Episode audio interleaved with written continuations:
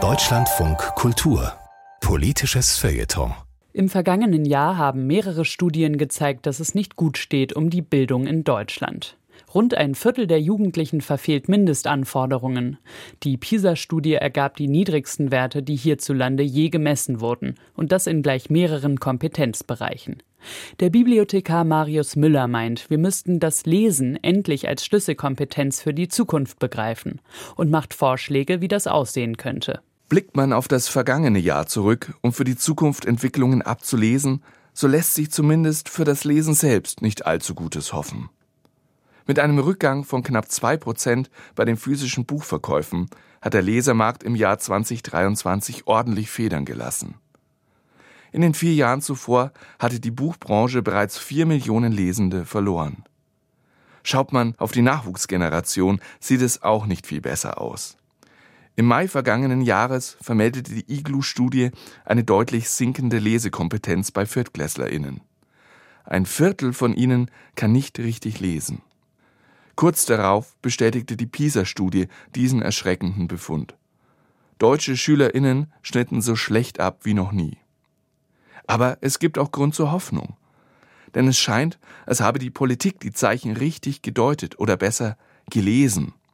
So startet im August mit dem sogenannten Startchancenprogramm der Bundesregierung eine finanzkräftige Initiative, die sich vor allem der Unterstützung von Grundschulen widmet je zur Hälfte von Bund und Ländern finanziert, sollen über die nächsten zehn Jahre 20 Milliarden Euro an insgesamt 4000 Schulen verteilt werden.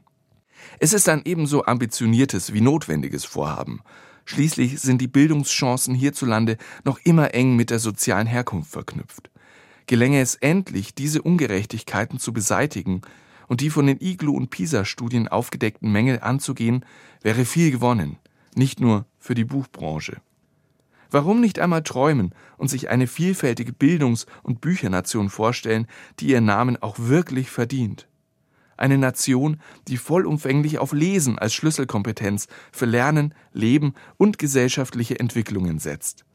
Wie könnte das konkret aussehen? Erste Ansatzpunkte wären vergleichende Sprachtests in Kitas, gefolgt von einer individuellen Förderung für alle Lernenden. Entscheidend sind genügend Zeitressourcen für Lehrende, damit sie sich im Unterricht intensiv dem Lesen und Schreiben widmen können. Schulbibliotheken werden zu einladenden Orten, die Schülerinnen auch in ihrer Freizeit gerne besuchen. Das Lehrpersonal erfährt fachliche Unterstützung durch eine enge Kooperation mit den örtlichen Bibliotheken, etwa in Form von Leserallies oder der Bereitstellung von Bücherkoffern. In den Regalen dort fände sich ein reichhaltiges Leseangebot, das die Interessen der ebenso vielfältigen Leserschaft spiegelt. Was heute schon vielerorts praktiziert wird, es könnte ausreichend unterstützt und gefördert noch so viel mehr Wirkung entfalten. Der Lesermarkt müsste sich über nachwachsende Käuferschichten und Autorinnen keine Gedanken mehr machen. Überall verfügbare Bibliotheken wären Orte der Begegnung, Medienkompetenz kein viel zitiertes Schlagwort mehr, sondern gelebte Praxis. Dank Workshops zur richtigen Recherche bis hin zur Erwachsenenbildung würden sich Menschen in digitalen Welten sicherer bewegen. Sie wären besser gewappnet, um den Einflüsterungen von Fake News und populistischen Parolen zu widerstehen. Komplexe gesellschaftliche Prozesse wären von breitem Verständnis und Engagement getragen und der Zusammenhalt würde gestärkt denn das Lesen kann helfen, abstrakte Konzepte wie Demokratie, Gleichberechtigung und Chancengleichheit greifbar zu machen. Mir erscheint all das sehr verlockend.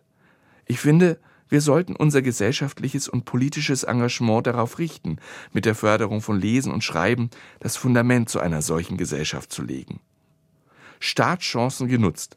Das wären Nachrichten, die ich im Rückblick auf 2024 gerne lese. Das war der Bibliothekar Marius Müller mit Gedanken über die Zukunft des Lesens auf Deutschlandfunk Kultur im politischen Feuilleton.